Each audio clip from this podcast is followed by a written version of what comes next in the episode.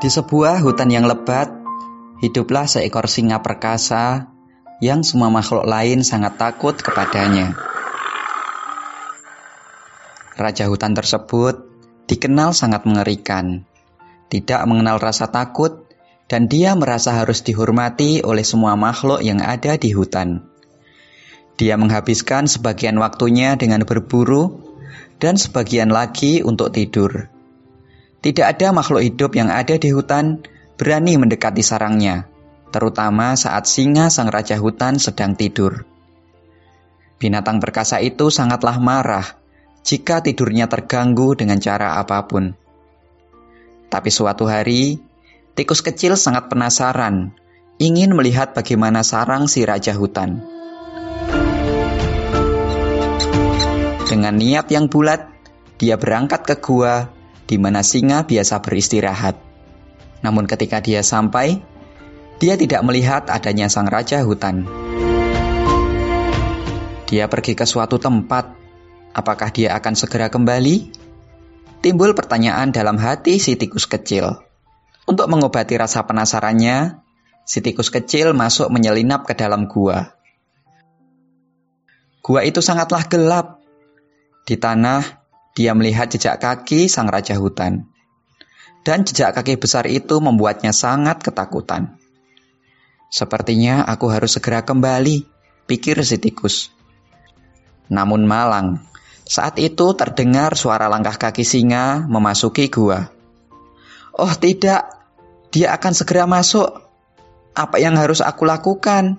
Si tikus gemetar. Ternyata singa si raja hutan hanya pergi untuk minum di sungai, dan dia datang kembali untuk beristirahat. Si tikus bersembunyi di dalam gua dan melihat bayangan singa. Singa duduk dekat pintu masuk gua dan beristirahat. Kepalanya disandarkan pada kakinya yang besar. Segera itu, ia tertidur pulas. Seluruh gua tampak bergetar dengan dengkuran keras raja hutan. Si tikus berusaha merayap keluar secara diam-diam. Segera mungkin ia berada di dekat pintu masuk. Tapi saat dia mencoba untuk menyeberangi singa, ekor kecilnya menyerempet kaki kiri dari singa si raja hutan. Dan penguasa hutan terbangun dengan kaget. Terlihat kemarahannya saat dia melihat tikus kecil di sarangnya. Walaupun takut, Si tikus kecil tidak kehilangan akal.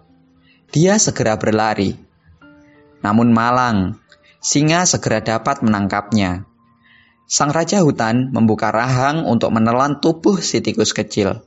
Si tikus kecil seketika berteriak, "Maaf ya raja, saya tidak bermaksud membangunkan Anda. Saya hanya mencoba untuk meninggalkan gua ini, di mana selama ini saya sangat penasaran ingin melihatnya." Mohon biarkan saya pergi kali ini, dan saya tidak akan pernah lupa kebaikan Anda. Jika takdir memberi saya kesempatan, saya akan membantu Anda dengan cara yang saya bisa. Singa merasa geli mendengar ucapan si tikus. Bagaimana tikus kecil bisa membantunya? Tapi dia membiarkan tikus kecil itu pergi, dan singa pun tertawa terbahak-bahak. Si tikus berlari untuk menyelamatkan hidupnya, dan dia sangat berterima kasih kepada sang raja hutan yang tidak jadi memakannya.